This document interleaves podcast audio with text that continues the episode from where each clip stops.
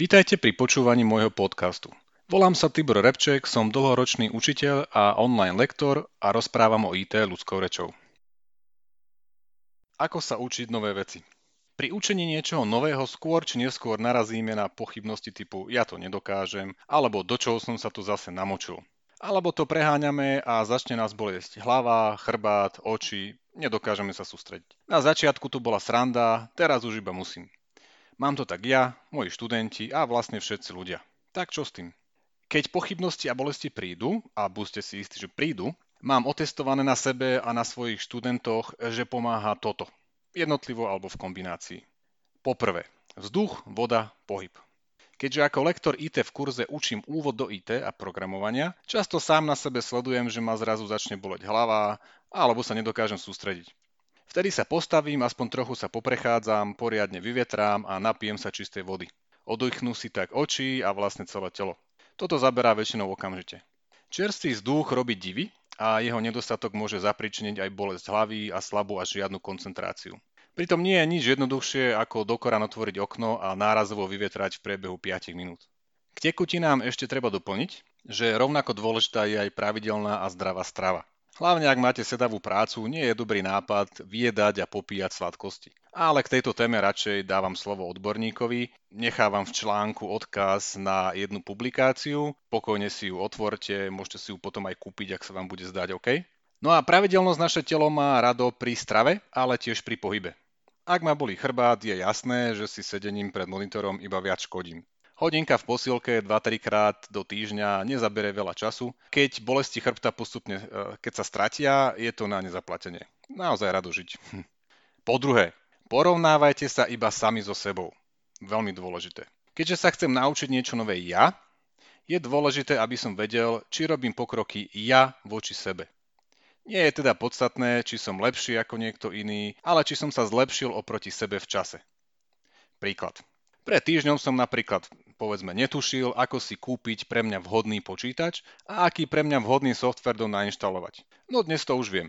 To je jasný pokrok, z ktorého mám konkrétny úžitok, preto mám dôvod na radosť. A radosť zo samého seba je veľmi dobrý pocit, či už ste narcis väčší alebo menší. Po tretie, praktické využitie odstráni pochybnosti. Môžete vetrať, piť, jesť, hýbať sa a porovnávať seba so sebou, koľko chcete, určite sa však časom dostavia pochybnosti. Budete pochybovať o všetkom, či ste si vybrali ten správny smer, či sa na ten smer práve vyhodíte, či máte všetko potrebné vybavenie, či by nebolo lepšie, keby ste robili niečo iné, či by ste nemali študovať viac, no proste pochybnosti podobného charakteru. Takéto všeobecné pochybovačné otázky sú prirodzené, a prídu vtedy, keď sa dostanete do bodu, v ktorom máte príliš veľa informácií, no ešte ste ich nestihli použiť v praxi. Informácie totiž začínajú dávať zmysel až vtedy, keď vďaka ním dokážeme vytvoriť niečo užitočné. Hľadajte teda možnosti, ako vytvoriť niečo praktické, čo zrýchli a zjednoduší prácu. Príklad. Viem, ako sa v príkazovom riadku kooperujú súbory z jedného priečinka do druhého. Vyzerá to síce super, no zatiaľ som nenašiel pre mňa praktické využitie. Zrazu sa pozriem do priečinka, kam sa mi ukladajú súbory stiahované z internetu. Je tam hrozne veľa súborov najrôznejších druhov a ručné triedenie by mi trvalo hodiny. Proste ukrutná dlhotrvajúca nuda. Predstavte si ale tú radosť, keď zistíte, že hodiny trvajúcu nudu dokážete vďaka 5 riadkom kódu zmeniť na jediné kliknutie myši a v priebehu pár sekúnd za vás všetky súbory potriedi počítač. Pocit neopísateľnej radosti ste zažili vďaka tomu, že ste našli uplatnenie informácií tam, kde to bolo najviac potrebné. Teda pomohli ste sebe a možno aj ostatným okolo vás. Však je to parádny pocit. Po štvrté, vytvorte si súkromnú Wikipédiu. Žijeme v dobe ľahko a rýchlo dostupných informácií. Môže sa teda ľahko stať, že vás silný prúd informácií prevalcuje a naozaj dôležité informácie zabudnete ešte skôr, ako ich budete schopní prakticky využiť. Na postupné vnesenie systému do chaotických poznámok perfektne poslúži bezplatný program ZIM. V článku nájdete odkaz na tento programček. Vďaka nemu si z heslovitých krátkých poznámok postupne vytvoríte celú knihu. Budete sa v nej vedieť ľahko a rýchlo orientovať, ktorékoľvek miesto v knihe okamžite upravíte a doplníte tak, aby bolo ešte lepšie pochopiteľné. Odteraz vám už nikdy neunikne žiadna dôležitá informácia. Všetko bude pekne do všetkého zapadať. Doslova vlastná Wikipédia. Fakt čistá krása. No a pokročilejším dávam do pozornosti doku Wiki. Opäť Odkaz nájdete v článku. Ide v podstate o online verziu vyššie spomínaného programu ZIM, ktorú si môžete jednoducho spojazniť na vlastnom hostingu, dokonca aj bez databázového systému. Potrebné je len PHP, ale to už by som zachádzal do veľkých podrobností. Po piate, chyby sú dobré, robte ich, je to sranda. Môžete mať dispozícii dokonalé poznámky, zdravo žiť, venovať sa vám bude vychýrený učiteľ, no aj tak nebudete schopní preniknúť do podstaty veci. Prečo? Pretože chýba ešte jedna podstatná zložka. A to je sloboda robiť chyby a učiť sa z nich. Dokonca zámerné robenie chýb je znakom hravosti, ktorá je neoddeliteľnou súčasťou slobody v učení.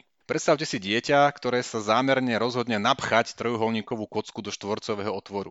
Dopredu vie, že to asi nebude fungovať, nakoniec ale zistí, že keď trojuholníkovú kocku trochu potočí, zrazu do štvorcového otvoru zapadne. Je to neočakávané zistenie, ktoré odhalí úžasné nové súvislosti a možnosti bádania. A tá radosť, to je podstatné. No a nám dospelákom čo bráni robiť chyby zámerne? Jasné, že nie pri riadení auta hej, na, na diálnici, ale čo tak spontánne skúsiť zmeniť recept podľa seba aspoň v jednej ingrediencii. Alebo čo keby som pozmenil v kóde jedno slovo a skúsil, ako bude alebo nebude fungovať.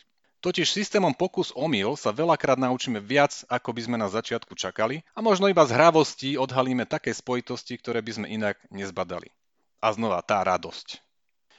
Po šieste. Učte, čo ste sa naučili. Získané informácie, zručnosti a skúsenosti sú fajn, pretože vďaka ním môžete pomôcť sebe. Napríklad zbavíte sa tej nudnej práce a ešte vám za to aj povedzme zaplatia v práci v podnikaní. Môžete pomôcť aj iným, napríklad zbavíte ich nudnej práce a možno vám ešte aj za to zaplatia. No a samozrejme vyžiadajte si vždy spätnú väzbu, tá posúva mílovými krokmi.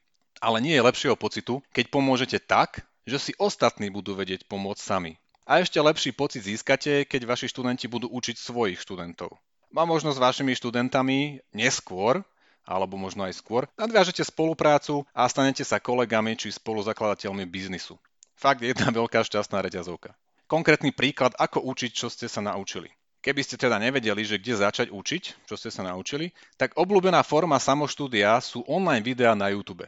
Povedzme, že ste vďaka konkrétnemu videjku, zase odkaz na nejaké konkrétne videjko nájdete v článku, vďaka tomu videjku ste pochopili dovtedy pre vás zložitú tému.